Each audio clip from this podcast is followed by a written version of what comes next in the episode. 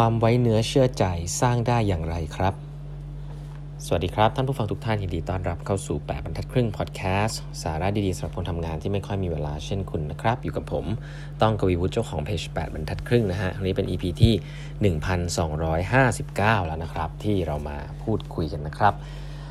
โอเควันนี้นะฮะก็จะขอกลับมาพูดถึงหนังสือที่เล่าค้างไว้นะครับ ก็คือหนังสือเกี่ยวกับเรื่อง leadership นะฮะ The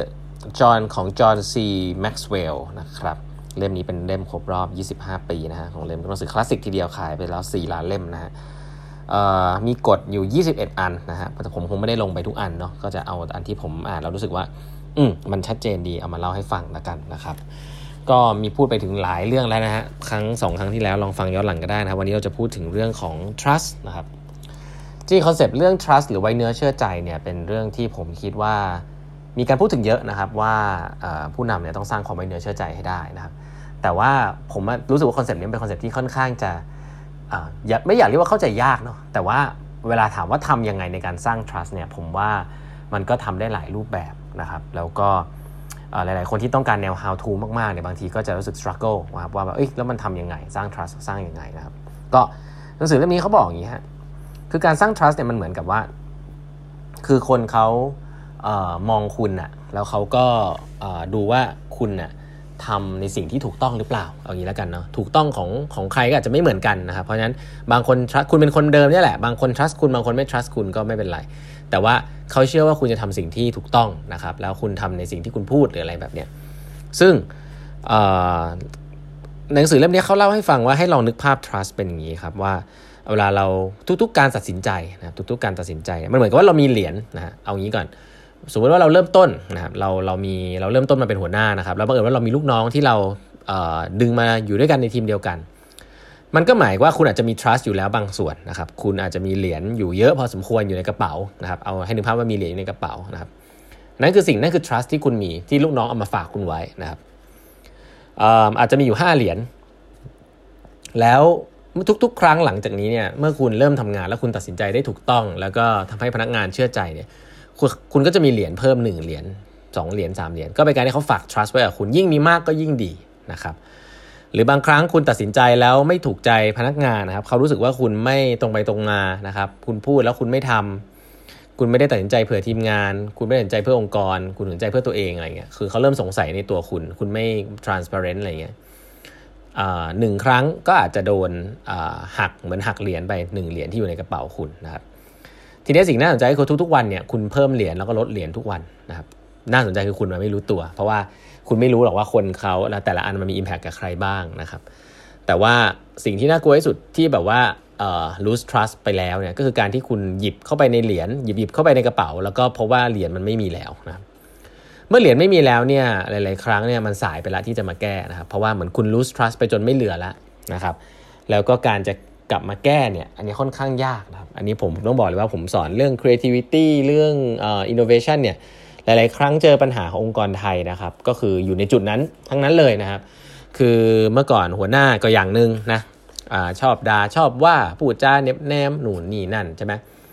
แต่ว่าพออามาเรียนรู้สึกว่าจะต้องเปลี่ยนตัวเองเนี่ยกลับไปเนี่ยโอยากตั้งใจเปลี่ยนมากเลย แต่ลูกน้อง lose trust ไปแล้ว เขาไม่เชื่อครับว่าคุณจะเปลี่ยน เขาไม่เชื่อในตัวคุณแล้ว นะใช้คำนี้นะเพราะเป็นอย่างนั้นเนี่ยค่อนข้างจะดึงกลับมายากแล้วกัน เพราะฉะนั้น trust เนี่ยเป็นสิ่งที่ถ้าคุณมีอยู่เนี่ยควรจะคีบไว้ให้ดีเลยนะครับ แล้วก็ถ้ามันหายไปแล้วเนี่ย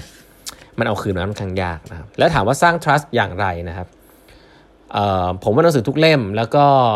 พี่ๆทุกคนที่ที่พูดคุยกันเนี่ยอันแรกสุดเลยนะ ถ้าคุณจะสร้าง trust นะไม่ต้องซับซ้อนเลยนะฮะให้คุณทำในสิ่งที่คุณพูดแค่นั้นเองนะครับ คุณพูดว่าคุณ คาดหวังอะไรกับตัวเองกับลูกน้อง คุณพูดว่าคุณจะทำอะไรนะครับ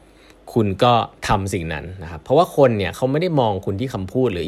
เขาจะอินสปายที่คำพูดเนาะแต่เมื่อไรก็ตามที่คำพูดของคุณกับการกระทำของคุณมันมันแตกต่างกัน อันนี้ lose trust เลยผมยกตัวอย่างแบบง่ายมากเลยนะหัวหน้าให้บอกว่าอยากให้ทุกคนมาตรงเวลาแต่ตัวเองมาสายอะไรเงี้ยแล้วพอมาสายนี่ก็จะมีข้ออ้างต่อเลยพี่ยุ่งมากเลย ติดอันนั้นอันนั้นไม่เสร็จสักทีก็ได้วแต่อยากให้ทุกคนมาตรงเวลา แต่ให้เพื่อให้ลูกน้องรอทุกครั้ง เขาอาจจะรู้สึกว่าเขาไม่ผิดนะ เพราะว่าเขาติดนู่นนี่นั่นแต่เชื่อไหมฮะว่านี่ lose trust แล้ว เพราะหมายว่าคุณพูดแต่คุณทำไม่ได้นะคุณมีข้ออ้างอะไรเงี้ยอันนี้คือเบสิกเนาะแต่ว่าเรื่องของการแชร์ข้อมูลต่างๆนะครับ บอกว่าเราหัวหน้ารับฟังอะไรเงี้ยเวลาผมผมรับฟังอันนี้เจอผมรับฟังนะมีอะไรมาบอกผมได้เนาะแต่ว่าเมื่อลูกน้องมาพูดแล้วเนี่ยกลับเหมือนกับ คงไม่ได้เป็นแนวแบบด่ากลับไปอะไรเงี้ยอันนั้นอันนั้นคือผมคิดว่าอันนั้นคง คงเหมือนการ์ตูนอะนะคงไม่ได้เป็นขนาดนั้น แต่ว่า คือคุณไม่ได้แทงท่าทีที่ฟังจริง ๆอะ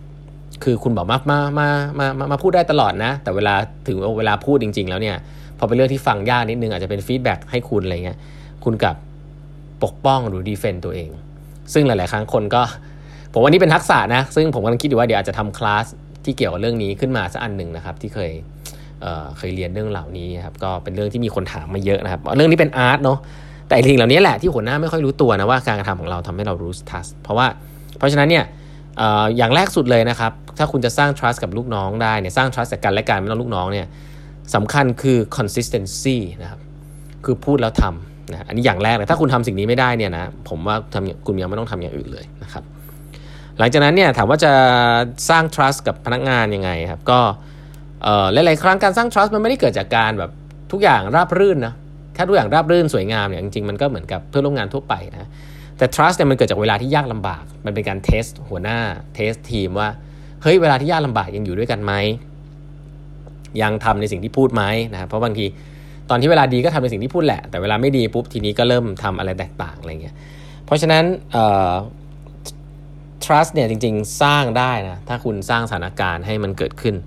เเป็นเรื่องของความยากลำบากนะครับซึ่งนั้นก็นั้นหลาย ๆ ครั้งก็ไม่แปลกนะครับที่เวลาเราไป outing ไปอะไรในทีมเนี่ยเราอยากจะสร้าง trust ในทีมใช่ไหมให้ไว้เนื้อเชื่อใจกันทำงานเป็นทีมเวิร์กเนี่ยเขาก็จะมีกิจกรรมที่เป็น team building นะ team building เนี่ยมันเหมือนเป็นการ simulate นะครับงานขึ้นมานะครับการทำงานร่วมกันนะครับซึ่งจะมี challenge อยู่ในนั้นอะไรแบบนี้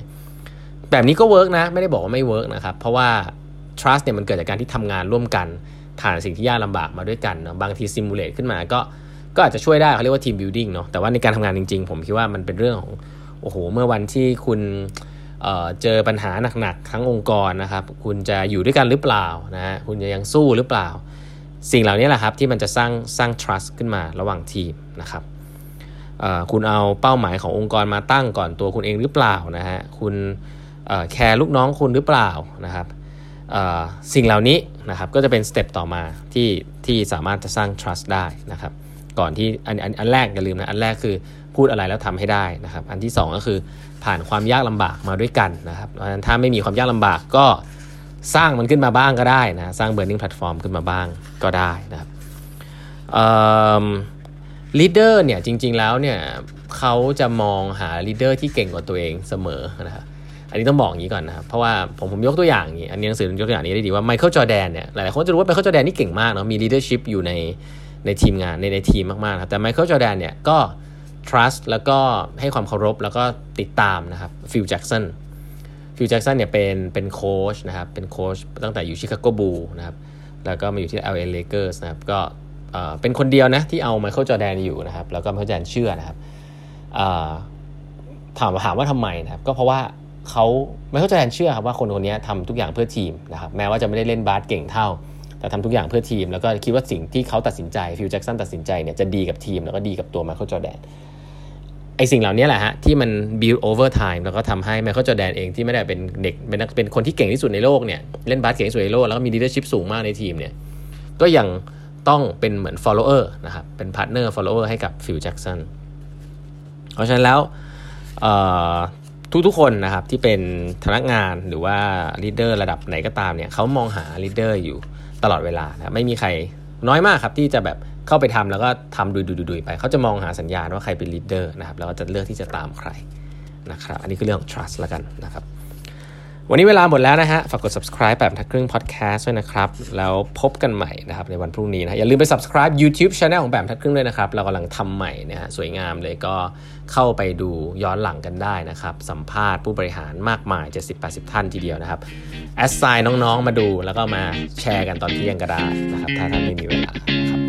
แล้วพบกันใหม่พรุ่งนี้กับแบบทักครึ่ง podcast ครับ สวัสดีครับ